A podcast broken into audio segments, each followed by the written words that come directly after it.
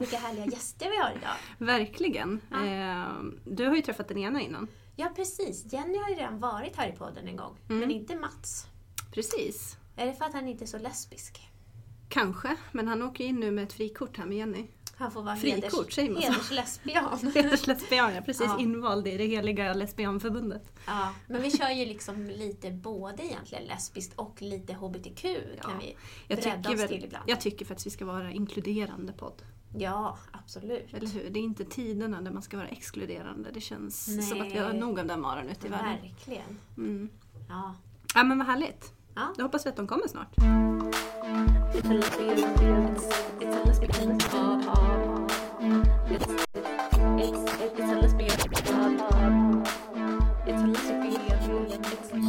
så, då vill jag börja med att hälsa våra gäster välkomna. Mats Strandberg och Jenny Jägerfelt. Mm, tack, Tack så mycket. mycket. Tack. Och tack, extra tack för att jag fick komma och vara Mm. med.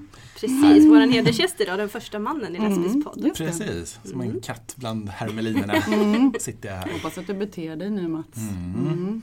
Ja, men, eh, jag känner mig väldigt, väldigt hedrad, Ja. måste jag säga. Jag känner mig också jättehedrad. Jag har ju fått vara med en gång förut. Det var också, det var också Mm, väldigt just hedrande. Det är väl Mm. också första gången någon är med två gånger? Förutom vi då. Ja, just precis. det. Det är det. Mm. Yes, men vi tänkte så här, eftersom vi har upplägget med två gäster idag, så Mm. tänkte vi att istället för att vi ska försöka presentera er, så tänkte vi att om du vill börja Mats, så Mm. får du berätta lite grann, vem är Jenny? Mm. Oh, intressant. Ehm, Jenny är kanske den mest extroverta personen jag vet. Som Oh. alltid, eh, alltid redo för sociala äventyr. Eh, rolig, varm, omtänksam, pålitlig, supersmart och samtidigt väldigt bra på att förmedla det hon kan till, till eh, arma luder som jag. Så att eh, jag... Eh, allt det här är ju förstås anledningar till att jag så gärna ville jobba med Jenny. Som också är finförfattaren av oss, den som har vunnit Augustpriser. Mm, jag vet inte, fin författare direkt men ja.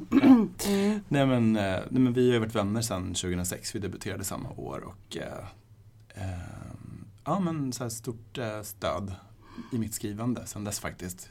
Testläsare på nästan alla mina vuxenromaner skulle jag säga. Mm. Jag tycker det är så skönt med någon som har koll, som kan läsa ens tidiga manusversioner och kolla så att karaktärerna hänger ihop psykologiskt och sådär. Eh, och Det var sen, fint, jag blir alldeles rörd. Mm. ja, men, det är sant. Mm. Nej men och sen har vi förstås, är vi jättegoda vänner privat men det har vi levlat i med den här boken också som vi ska prata om. Mm. Kul! Ska du få chansen då att presentera Mats? Ja, absolut. Nej, men eh, ända sedan jag träffade Mats 2006 så har jag liksom, alltså jag tyckte ju direkt att det var superskärmig ända sedan du eh, sa att du var så svettig att du var tvungen att sätta så här papperstussar i armhålorna för att det inte skulle så här gå igenom tröjan liksom, då när vi var på debutbaren första gången 2006. Ja. Och, Och sen- jag upptäckte på vägen till scenen att en av tussarna hade inte var kvar längre så att den förmodligen låg bakom mig på golvet som en. På ett, på så ett jobbigt sätt. Mm. Nej men ända sedan, ända sedan dess eh, startade Mats en bokklubb och eh, jag märkte direkt att, för vi kände inte varandra då, Nej. att eh, varje gång som du tog upp en bok så, så var det en bok som jag gillade. Eller som jag bara, ah det här, det här är så himla bra, som jag tyckte jättemycket om. Så, Sugar Rush kommer jag ihåg som en, en av de första som du Ja, valde till exempel. Ehm, och Mats har också varit så otroligt viktig testläsare för mina eh, böcker. Och jag har så slagits av ha, hur, när jag läser dina böcker, att eh, så otroligt bra du är på att skapa karaktärer och liksom, eh, men verkligen så psykologiskt trovärdiga karaktärer och karaktärer som man bryr sig om även om de är helt osympatiska i vissa fall. Liksom. Eh, som på färjan finns det en och annan osympatisk karaktär som man ändå känner för. Väldigt smart, väldigt varm, väldigt charmig. Mm. Alla, alla liksom som vi träffar känner jag så här, och de charmas av ditt, så här, eh, av ditt så här, smile. Och, så här, ja, men väldigt socialt liksom. Okej, nu blir jag jättegenerad. Ja, Det känns som Nej, lyssnarna men- har börjat kräkas nu och snabbspola. jag kräkas lite i sin egen mun. Nej men och, så, så att, och, och grejen är att vi fortfarande är kompisar efter att vi har jobbat ihop vilket jag tycker känns väldigt härligt. Liksom. Ja. Mm, Eh, vad fina ord, verkligen. mm. Jättefina presentationer. Ja, Och nu har ni alltså skrivit en bok ihop. Mm. Vad handlar den om? Ja, den heter ju Monster i terapi och det hörs väl att det är ju liksom våra respektive expertområden kan man ju nästan säga som har slagits ihop här. För att Mm. vi letade ju väldigt länge efter ett projekt och, och jag skriver ju skräck och fantasy som Cirkeln och Färjan och sådär. Och Jenny är både författare och psykolog som, som skriver i Svenskan och dyker upp i Nyhetsmorgon och sådär. Mm. Så, så liksom, det blev bara väldigt, här hittade vi bara något som, som var så otroligt rätt för oss båda två. Mm. Precis, för de andra grejerna har känts som vi, vi har haft på förslag, man kanske skriva en bok där man skriver ett annat kapitel eller sådär. Mm. Och det kändes, eftersom vi skriver, har skrivit i olika genrer så kändes det liksom inte helt så här, klockrent. Och vi bara, ja men vi ville verkligen göra någonting. Men sen när vi kom på den här idén så kändes det så otroligt rätt liksom. Mm. Och kändes rätt även dagen efter det där glaset vin när vi kom på idén. Mm. Kanske ska berätta vad det är för idé? Ja! Ja, men säga det. Den heter ju Monster i terapi och det är ju Mm. egentligen, vi har ju läst boken båda två nu. Det är ju precis det den handlar om. Men Mm. vi kan ju utveckla. Ja men vi kan ju säga någonting om hur vi, så här, vi fick idén för det är ändå så här, verkligen så starten på hela projektet och det var när Johans, eh, nej Johans, Mats man Johan eh, satte upp pjäsen Frankenstein som han då själv hade dramatiserat och också spelade monstret i. Så efteråt liksom i pausen, eller efter hela pjäsen var det kanske till och med, så stod Mm. vi och pratade så här, bara, gud vad tråkigt att det skulle gå så här illa. Det är rätt många Frankensteins nära och kära som, som dör på grund av det här monstret. Och liksom, om de bara hade pratat med varandra så här, Viktor Frankenstein och varelsen, så kanske det inte hade behövt bli så här. Ehm, för att det handlar ju mycket om um, att, men att Viktor Frankenstein tar faktiskt inte sitt ansvar för det här monstret. Så att, att han blir ett monster är för att folk behandlar honom så fruktansvärt illa. Mm. Och då tänkte vi om de bara hade gått i terapi så hade, det- hade det här inte behövt hända. Liksom. Mm. Mm. Nej, men för just i den här, i Johans version och, och också i originalhistorien så är det väldigt ett tydligt familjedrama just det här med att Viktor åker iväg och förverkligar sig själv medan hans liksom, trolovade får gå hemma och ta hand om hushållet i sex slava, års tid. liksom. Ja men verkligen. Och liksom, hennes värld är så otroligt liten. Och Och han skickar Eh. typ inte ens ett brev. Liksom. Nej, han är är alldeles otroligt för- dålig på att höra av sig. det är alldeles för jobbigt. Mm. Så, ja, men så han är ju nästan utbränd kan man ju säga. Mm. Liksom, för han går ju väldigt mycket in för det här jobbet som leder fram till skapandet av den här varelsen som han kallar för monstret. Och, ehm, det är lite som att han sätter ett nytt liv till världen och inte tar ansvar för det och sen inte vågar berätta om det för, för sin trolovade Elizabeth när han väl kommer hem. Så att det Mm. blir väldigt tydligt ett familjedrama. Sen skillnaden är ju att istället för en, en gullig bebis som växer eller som väcker omvärldens mm, liksom, Liksom ömmare känslor, ja, precis. precis. Så Ja. är det- så, ja. så är det istället ett monster som, som är 2,40 långt och kommer klampandes och Mm. är väldigt vältaligt och väldigt, i det Mm. laget väldigt våldsamt. Men som från första början är lika liksom, oskrivet blad som vilken bebis som helst. Mm. Som liksom är så här, ja, men så söker sig om och liksom vill, vill ha kontakt och behöver få omvårdnad och värme. Och, och väldigt så. utvecklad empati. Och, mm, mm. så det, Så där föddes idén kan man Mm. säga. Och sen ja, när den väl hade gjort det och vi började gå igång på det så började vi kolla runt på andra monster och eh, det blev Dr. Jekyll and Mr. Hyde, eh, Dorian Gray och Carmilla som ju verkligen era lyssnare borde upptäcka om ni inte redan har gjort det. Som, Mm. Det är liksom riktigt st- stora erotiska lesbiska vampyrhistorien som kom Mm. 20 år före Dracula. Och vilket är är helt så- otroligt att den kom så pass tidigt. Och, liksom, Ja. och att det är så pass eh, explicit. eh, explicit liksom, Ja. hur de här uh, sexscenerna eh, liksom ser ut. Mm. Alltså visst, de, eh, Carmilla biter Laura men Laura får konvulsioner och det är otroligt eh, härligt och skönt. Och, Alltså Mm. det beskrivs, det är som vilken kärleksrelation som helst. Liksom. Precis. Ja, men det är verkligen en av de här, om inte den första så definitivt en av de första böckerna som, som just gör vampyrismen till, till, till en symbol för det erotiska helt enkelt. Så Mm. den är ju, ja, den är ju, den har ju varit en av mina favoriter väldigt länge och Jenny blev Jag också visste eld och inte, lågor när du läste den. Jag, hade, jag kände faktiskt inte till den alls. Ja, det var jätteroligt att läsa den och den håller, jag läste den typ i en sittning, jag låg i badkaret och läste den så här. Eh, och den liksom, det var väldigt, väldigt lätt att läsa den till skillnad från så här, vissa delar av, i Frankenstein som du sa, Mm. vi pratade sist också, att så här, som är ganska tradiga där i början. Man bara ja, ja. så den här tycker jag ändå att man är förvånansvärt lätt att läsa. Ja, och verkligen. verkligen just det här slog mig hur omaskerad deras relation ändå är. Liksom. Mm. Visst det är symbolik och grejer men det är liksom inte så, här så att man inte förstår vad de håller på med. Liksom. Precis. Ja, nej, det var spännande. Jag känner inte heller till eh, Carmilla. Så Nej, Det var, det var kul. du får Jag tacka hoppas, för att jag ni hoppas ni introducerade känner att ni måste läsa boken. Mm. Ja, Ja, det ska vi göra. ge mer smak. Men det är ju eh, det är ju väldigt mycket eh, HBTQ i Mm. boken. Mm. Eh, Det tyckte ju vi var jätteroligt. Vi har lesbisk psykolog, en Mm. lesbisk vampyr. Mm. Eh, Psykologen misstänker också att Dr Jekyll kan vara gay. Mm. Och vi har Dorian Gray som verkar eh, ja, är väldigt pansexuell, sex skulle jag säga. Eh, Men eh, var det ert mål också med boken att få in så mycket HBTQ som det bara gick? Eller?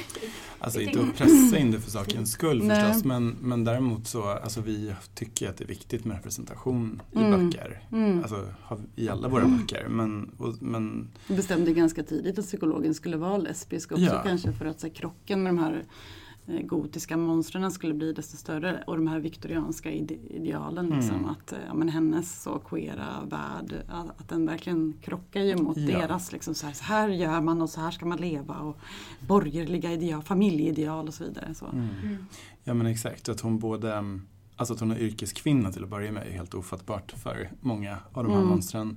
Och att hon dessutom um, är lesbisk är ju eh, ännu mer obegripligt och det blev också väldigt, eftersom de genomgår IVF-behandling, hon och hennes fru. Och eh, hon, ja, utan att spoila för mycket, så hon är faktiskt gravid och hon träffar familjen Frankenstein. Och det blir ju också någonting, något som dyker upp och gjorde det väldigt intressant i Det är ju dessutom terapirummet. en av de roligaste scenerna tror jag. När de pratar om hur det här barnet blir till. Ja, Utan att spoila för mycket som sagt. Men Det här med spermabank är Ja. lätt att förklara för Du sa vad sa du? Så här, ja, bara ordet spermabank är inte ett jättevackert ord Men vad- heller. snarare så här, har det någonting med el att göra? Eller det? Mm. Ja, vänta, vänta, jag ska se, jag har skrivit upp den här någonstans.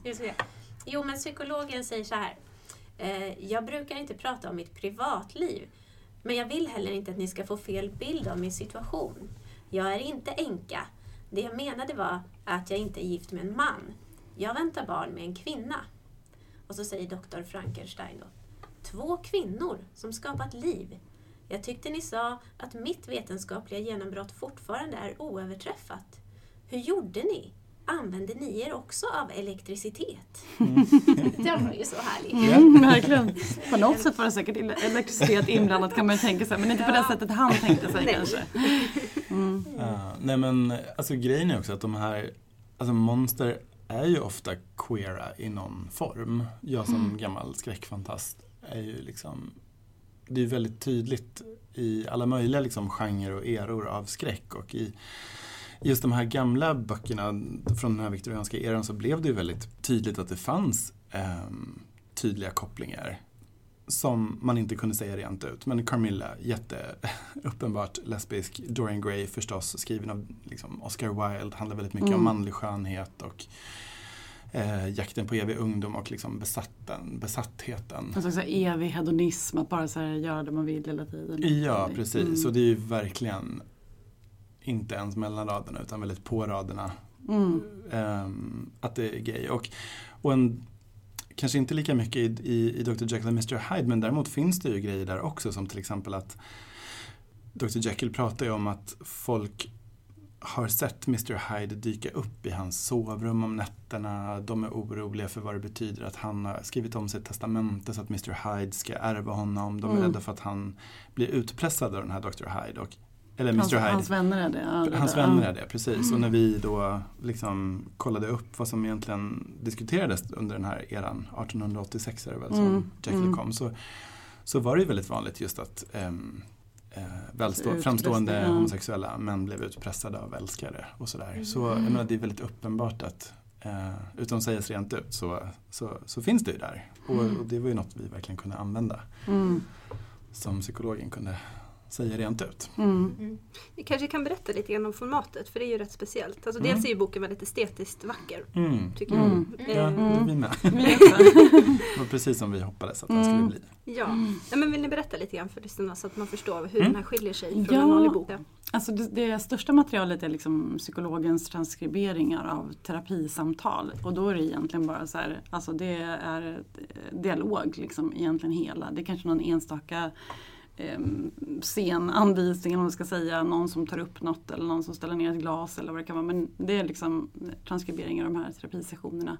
Och sen så är det psykologens arbetsmaterial som är liksom någon slags arbetsdagbok där hon så funderar över ja, men utmaningar i arbetet med de här klienterna, de här lite udda klienterna då. Och även sina egna, alltså privata saker som Alltså inte bara privat vilket som helst utan saker på något sätt som har med terapierna att göra. Alltså jag kanske är extra trött nu för att jag är gravid. Alltså det är kanske är därför jag har så dåligt tålamod med den här eh, klienten. Eller det kan handla om att hon själv känner igen sig i att eh, känna sig så, ja, till exempel som ett monster innan hon själv kom ut. Man förstår att hon kanske Mm. är uppväxt i en miljö där inte det var så okej. liksom. Ehm, och sen så är det också mejl från hennes handledare som ger henne men, kanske tips och idéer och strategier för okay, hur ska hon hantera de här monstren. Eh, och sen har vi också som eh, hennes researchmaterial, alltså psykologens researchmaterial som vi också har skrivit då men som är, liksom, ser ut som att det är alltså, uppslag från böcker där hon kanske researchar så här, ja, men dissociation eller när det kommer till Dr Jekyll till exempel och dissociativ personlighetsstörning eller och sådär. Mm. För Precis. att få lite så här, eh, hur ska jag behandla de här?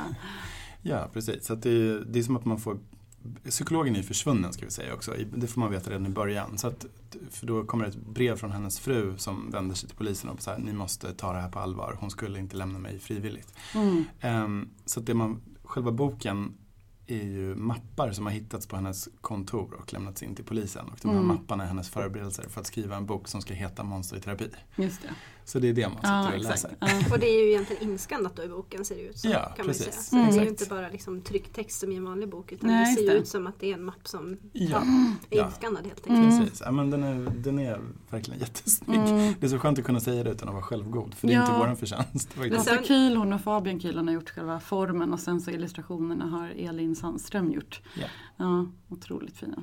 Sen kan vi ju verkligen säga att det bidrar ju också dels till att lära känna psykologen just för att man följer hennes tankar i de här Mm. Eh, samtalen med handledaren och hennes dagboksanteckningar. Mm. Eh, men sen är det ju ganska roligt också med hennes små instick som hon skriver i marginalen. Just det, Eh, precis. Jag kommer att tänka på det här, hon skriver någonting apropå Carmilla, den här Mm. lesbiska vampyren. Mm. Så spekulerar hon ju om det finns någon BDSM-koppling. Mm. Precis. Ja men precis. Jag vet inte hur mycket vi ska utveckla det här nu för att inte röja för mycket. Men, Ja, men det, jag tror inte det är så mycket ändå. Nej. Just den, den jag känner grejen, själva liksom. ramhandlingen är väl den som är, kan bli lite spoiler-territorium. Mm. Men, Mm. men jag tycker bara det är kul att snacka om själva terapierna. För det är någonting i den här krocken också Mm. med de här gamla viktorianska monstren med deras språk som ni Mm. också behåller. Eh, och den verkligheten de finns i liksom, med Mm. den tidsandan. Mm. Eh, och då hennes tankar Mm. kring BDSM som de själva kanske inte hade använt som begrepp Nej. för Mm. att beskriva det. Men Precis. där Men det är så tydligt, det. ja, men precis, men det är så tydligt en, så här, en person som är dominant och en som är underordnad i, i Carmillas och Lauras relation. Mm. Och där de som sagt säkert inte alls skulle använda den, de orden för de har ingen aning om det. Men liksom där, där Carmilla på ett sätt är som en, som en dålig eh, dom som liksom så här bara vill dominera den underordnade i, i hela vardagen också. Fast det vill egentligen inte Laura. Utan Laura kanske gillar det när de ligger i sängen och Mm. och bl- när hon blir biten och Mm. de här härliga, härliga konvulsionerna. Ehm, Mm. Men hon kanske inte känner... sex. Nej men precis, som inte är sex. Men kanske inte känner för det lika mycket att bli liksom, klappad på huvudet i vanliga fall. Det kan ju bara vara ett vanligt så patronizing beteende också. Mm. Men eh, en, en sån teori liksom, eftersom Mm. Carmilla verkar njuta av att så här, tillfoga henne skada eller ja, att se henne som hjälplös. Eller, Mm. mm. En liten docka. Ja, hon har ju ett ganska förminskande språk. Mm, Ja, verkligen. Verkligen. Men det handlar också mycket om just, alltså Carmilla vill ju variera sin kost eller vad man ska säga. Alltså hon, hon, ehm, det blir också en diskussion om poly, att leva polyamoröst eller, eller monogamt. Mm. Som jag tycker var väldigt spännande och så här, vad man kan vad man egentligen kan ställa för krav på sin partner och hur mycket man själv kan förändras och Mm. fortfarande vara sann mot sig själv. Alltså vad är kärnan i vad man Mm. egentligen tycker och sånt där. Sånt tycker jag att jag brottas med ganska mycket Mm. hela tiden. Nej men Ehm, precis. Det är, inte nödvändigtvis i sexuella sammanhang men, men överhuvudtaget. Det finns Mm. många sådana Hur situationer. mycket man kompromissar med sig själv. Liksom. Ja, men Mm. precis, också hur mycket man vill förändra den. Alltså om jag står mig på en sida hos den jag är tillsammans med, vill jag verkligen tvätta bort den. För då Mm. har jag ju förändrat, jag vill inte förändra den jag älskar för mycket heller.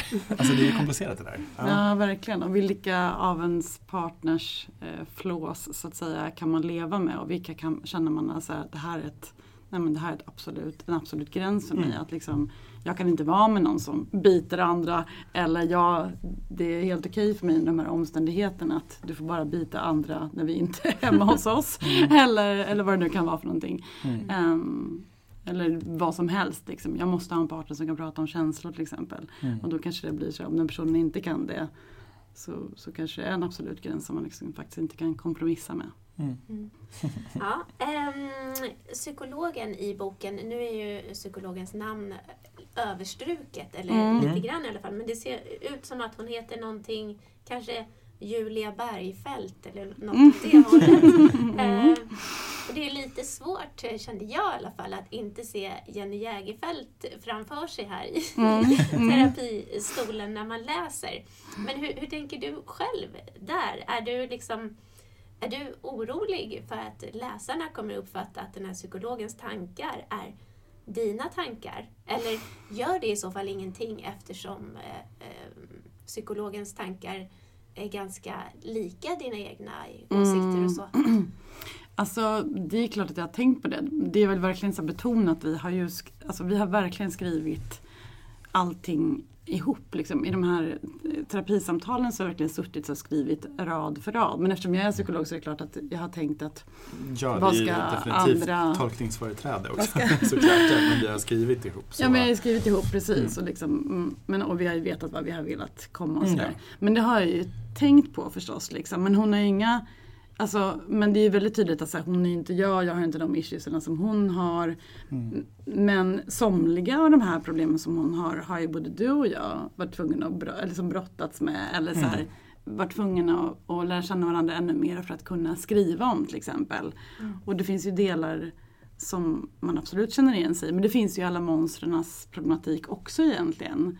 Ehm, det finns Mm. stunder när man har känt sig inte accepterad. Det finns stunder när man känt sig dömd för sin hedonism eh, som i eh, Dorian Gray. Eller finns stunder när man har känt att samhällets krav är för hårda som Dr Jekyll. Eller, ehm, det finns stunder där man liksom eh, ja, men det kanske är missnöjd med sin partner eller jobbar för mycket eller vad det nu kan vara. Så Ja, det ja, där visst. känner ju kanske både du och jag igen oss i fast i olika grad. Men jag har tänkt på det, jag har mest tänkt så här, jag har alltid rädd vad andra psykologer ska tycka. Så här, vad, alltså jag är inte så rädd vad liksom, och kanske jag är rädd att någon klient skulle tänka att eh, jag har tänkt något om den som jag inte har tänkt. Eh, Sådär liksom, alltså man är väldigt rädd för att de relationerna är så viktiga för en och det är så otroligt viktigt att inte ehm, ja, men, eh, gå emot tystnadsplikten eller sådär. Men det, det finns ju verkligen, alltså där har vi varit så otroligt noga med att så här, Ja. det här är ju de här monstren och, och Ja, och mycket tack vare att vi just har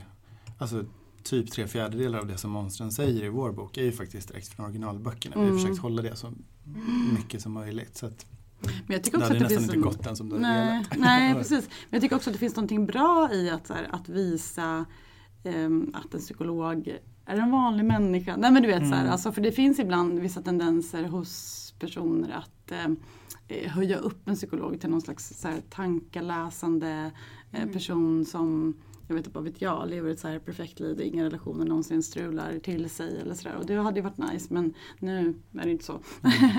så att man liksom får se det här bakom att ja men och så kan det ju vara om man träffar en klient att shit, gud vad det här det är exakt som det är för mig just nu. Eller, att, eller tvärtom, att man är på helt andra sidan. Säg att man träffar någon som håller på att skilja sig. Och så är den, den parten som, som inte vill skilja sig så kanske man själv ligger i skilsmässa och är den som ville skilja sig. Så kan det bli så här, alltså det kan både bli parallellprocesser och så här motsatta grejer som man ju måste ha koll på. Och det är därför man går i handledning till exempel för att man inte ska börja, att den ska spilla över på, på patienten på ett sätt som inte blir terapeutiskt. Så. Jag tycker att det har varit jättespännande just då, jag som har gått mycket i terapi, att, att just se hur det kan funka med alltså vad, en, vad en psykolog kan ta med sig in i rummet och vad, som, vad, vad det kan väcka hos en. Och jag undrar ju alltid vad de egentligen skriver i sitt lilla block där när man går därifrån. Liksom. Men jag håller, jag håller med. Totally cray cray. Ja precis, exakt. Så här, garanterad kassako fem år framåt. Nej men, äh, ja, nej, men för jag håller med, det finns ju den här bilden av att psykologer kan vara väldigt upphöjda men det finns ju också den här nidbilden av att psykologer de är, de är knasigare än alla sina Ja, klienter. men att de exakt är den helt bilden.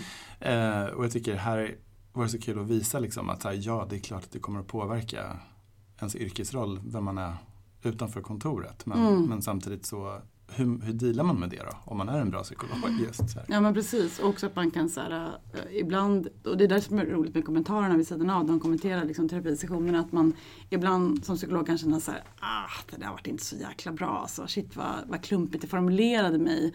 Och att man då faktiskt kan gå tillbaka nästa gång och säga så här, du jag tänkte på den här grejen jag sa, jag, jag, jag såg att du blev ledsen eller arg, eller jag förstod det som att du blev upprörd. Var det så? Jag, jag, vad jag ville säga var, hur blev det? Så att man kan liksom försöka så här, reparera och att man är inte perfekt, man säger inte det perfekta, fantastiska direkt. Liksom. Mm. Mm. Jag tycker det är intressant, bara lite tillbaka till din fråga Lotta, för jag delar ju den. Att jag också Mm. läste in att psykologen måste vara hämtad lite grann från, Mm. från dig då. Eh, I och med att du är psykolog, du är kvinna och Mm. ungefär i den åldern tänker man ju. Mm. Eh, och det är dessutom också den enda utav karaktärerna som är helt, eller i alla fall en utav få som är helt fabricerade. Mm. Medan monstren har ni ju plockat som ett manus från de verkliga historierna kring Mm. det. Men jag tänker, hur tänkte ni där? För då är det ju, ni hade ju chansen om man säger så, eller möjligheten att eh, välja psykologen skulle kunna vara en man eller den skulle Mm. kunna vara en straight person eller Mm. liknande.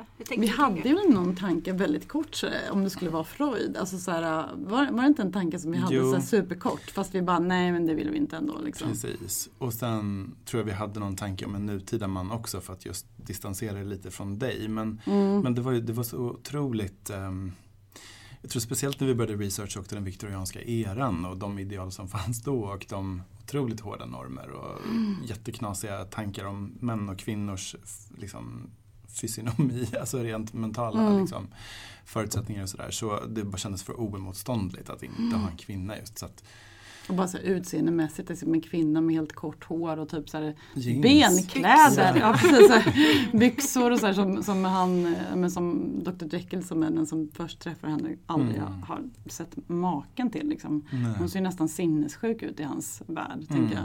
Mm. Och, och liksom att låta honom komma från sin läkarvärld och när han blir pressad så blir han väldigt liksom vill föra upp samtalet hela tiden på en teoretisk nivå. Det var så kul att låta honom ha många av de här tankarna som fanns på den här tiden. Om så här, Om kvinnor, Kvinnors eh, intellektuella underlägsenhet och ja, och vita hjärnsubstans och liksom, eh, fallenhet för danssjuka och allt vad det Mm. var för någonting. Mm. Det var liksom bara, det var bara för roligt Mm. för inte. Ni är också inne på, det har ju inte med kvinnan i det här fallet att göra så mycket, men ni är inne på hysteri. Mm. Men kopplat till manlighet. Kan ni Mm. inte berätta Mm. lite mer om det? För det är också lite ja, Mm. roligt i efterhand åtminstone. När vi har kommit längre idag. Mm. Ja men precis. Nej, men, ja, det kanske är bättre att du tar det jag vet inte. Nej men eh, alltså, ja, vad ska man säga? Nej men alltså det var, det var tydligen så just kring det här året, så här 1886, eller just kring de åren däromkring så var det liksom ganska inne att prata om manlig hysteri. Man hade pratat jättemycket om, så här, om kvinnlig hysteri förstås innan och man tänker att det handlar om livmodern som vandrade runt i kroppen och var därför kvinnor liksom blev hysteriska. Så här. Fast det förmodligen var patriarkatet. Men, Jag tror de hade andra anledningar att vara frustrerade på, på Ja, den fast tiden.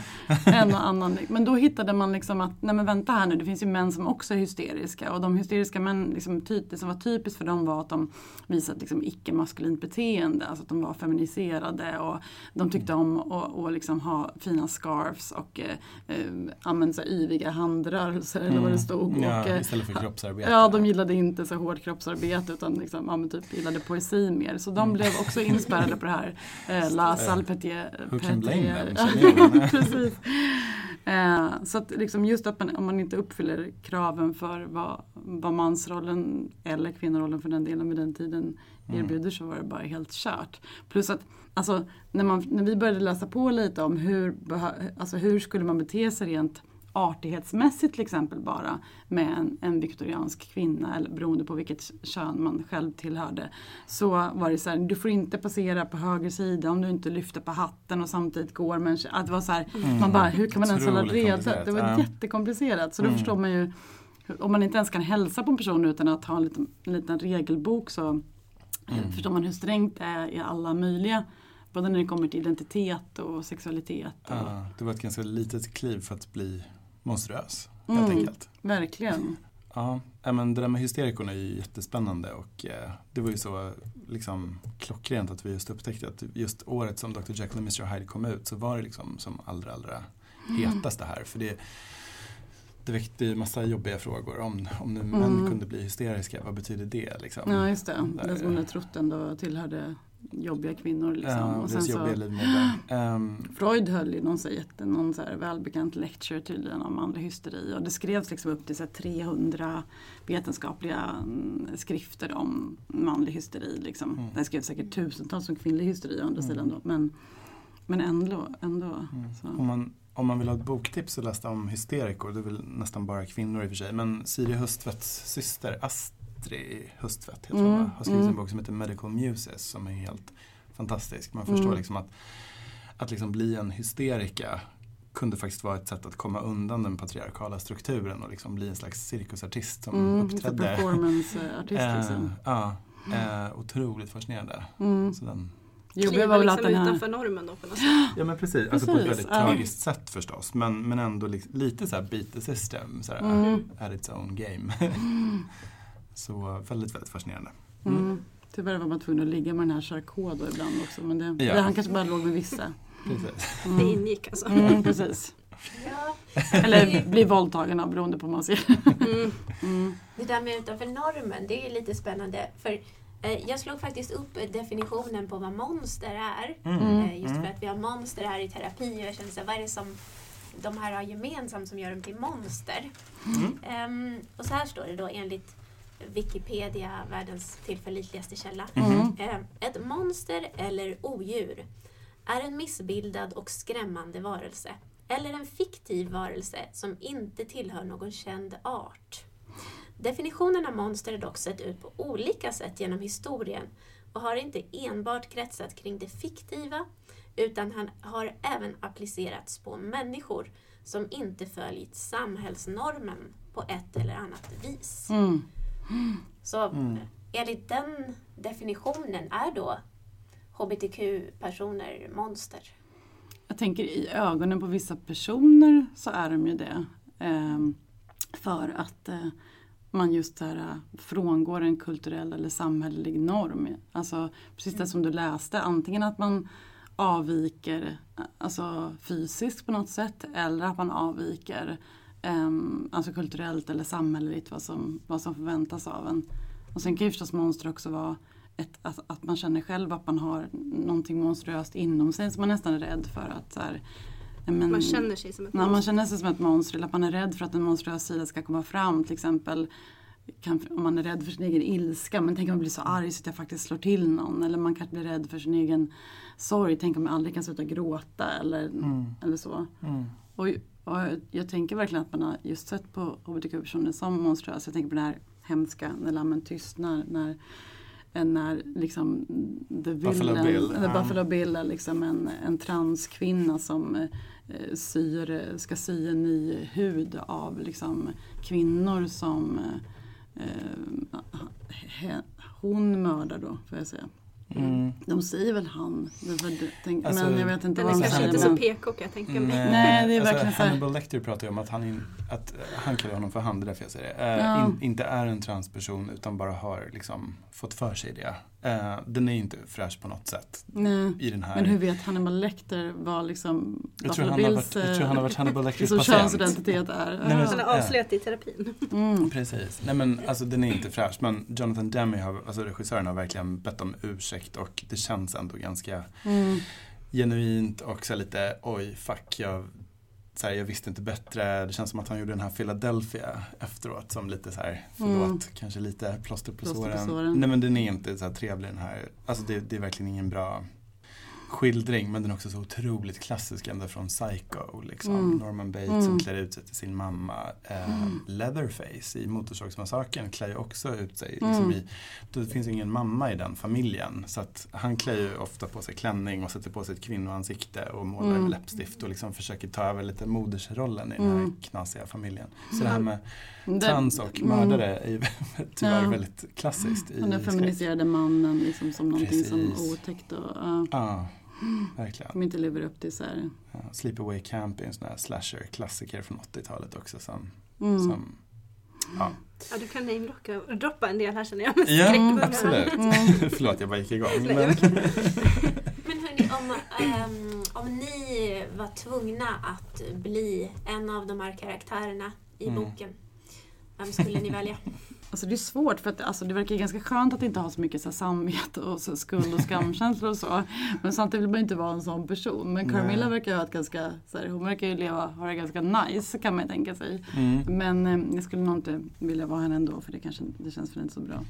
Så Dorian Ehm. Gray är narcissist. Och jag, tro, jag trodde nog innan vi skrev den här boken hade nog mer en bild av att narcissister hade det ganska gött också. Men han känns så Mm. fruktansvärt ekande tom och Mm. försöker fylla det på helt fel sätt och är också så otroligt lättkränkt. Så det verkar ganska jobbigt att vara. Mm, Dorian en Gray. teori om narcissism är just att man försöker liksom fylla någon slags inre ett tomrum eller känsla av icke-värde med att liksom så här överdriva sitt eget Mm. blåsa upp sitt eget värde. Men om någon sticker hål på den bubblan så blir det jättejobbigt man faller från liksom 100 till 0 på en sekund. Så man bara en, Mm. en platt liten tom ballong. Så, här, så det Mm. verkar ganska jobbigt.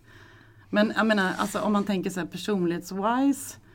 Eh, jag menar, alltså, då skulle man kanske helst vilja vara varelsen för han verkar ju, han verkar ju trevligast men det skulle vara jobbigt att se ut sådär. Alltså monstret då. Mm. Mm, Viktor Frankensteins monster.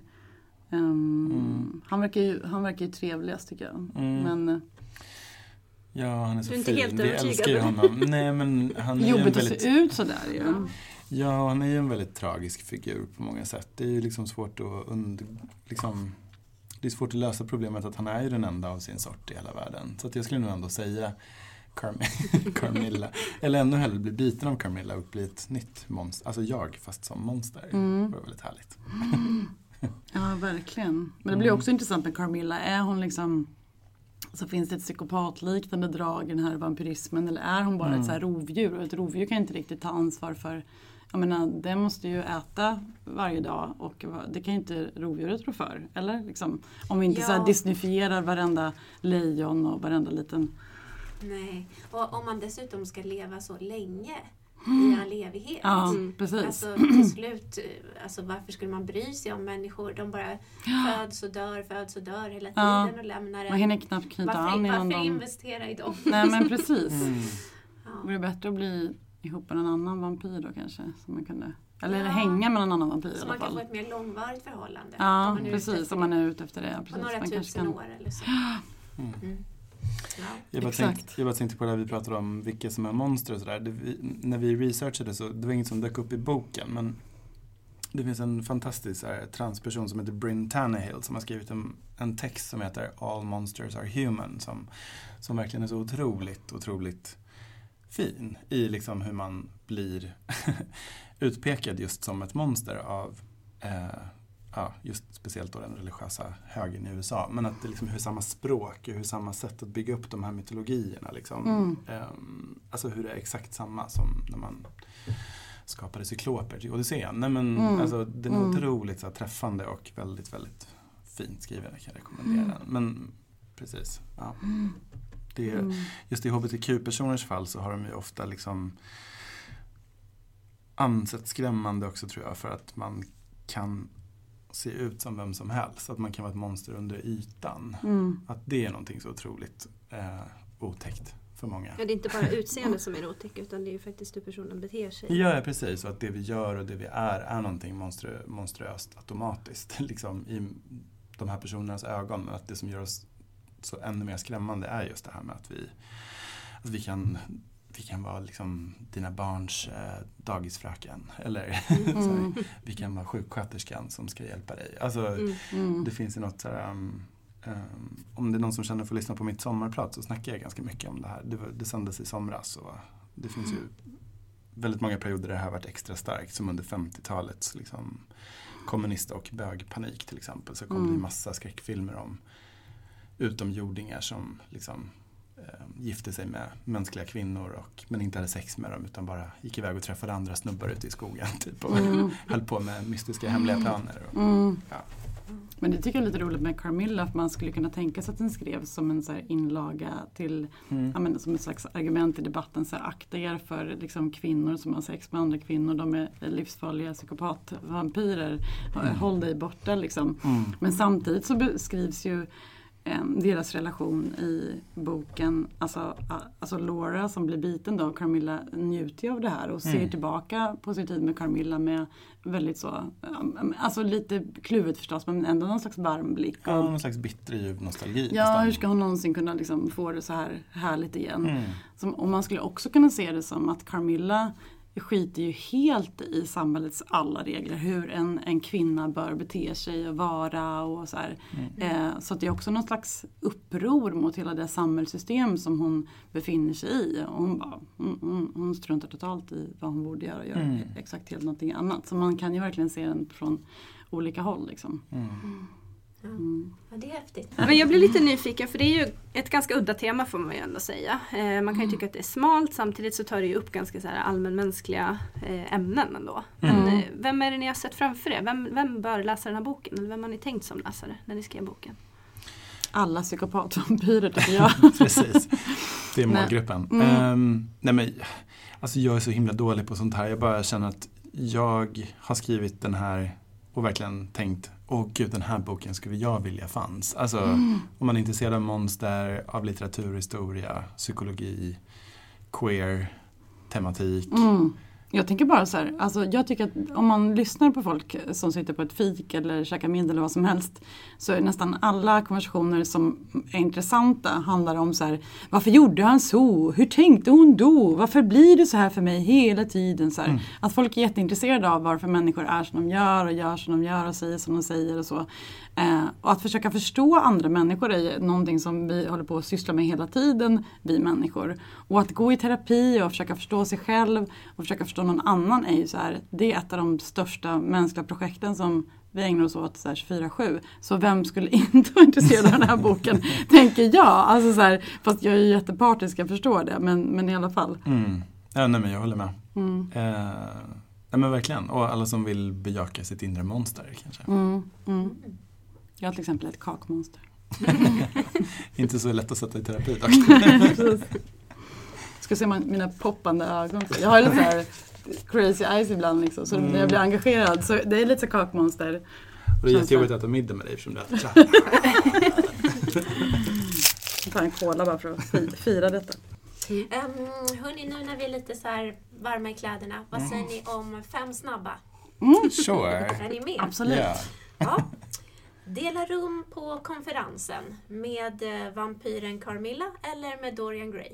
Med Dorian Gray skulle jag göra. Du får utveckla det. Nej men alltså bara... Eh, nej men han är ju en snygg karl liksom. Det är väl härligt. Ja, det kan man tycka. Alltså för en, för en natt på konferens så, så kan man väl strunta i att han är lite jobbig på andra sätt.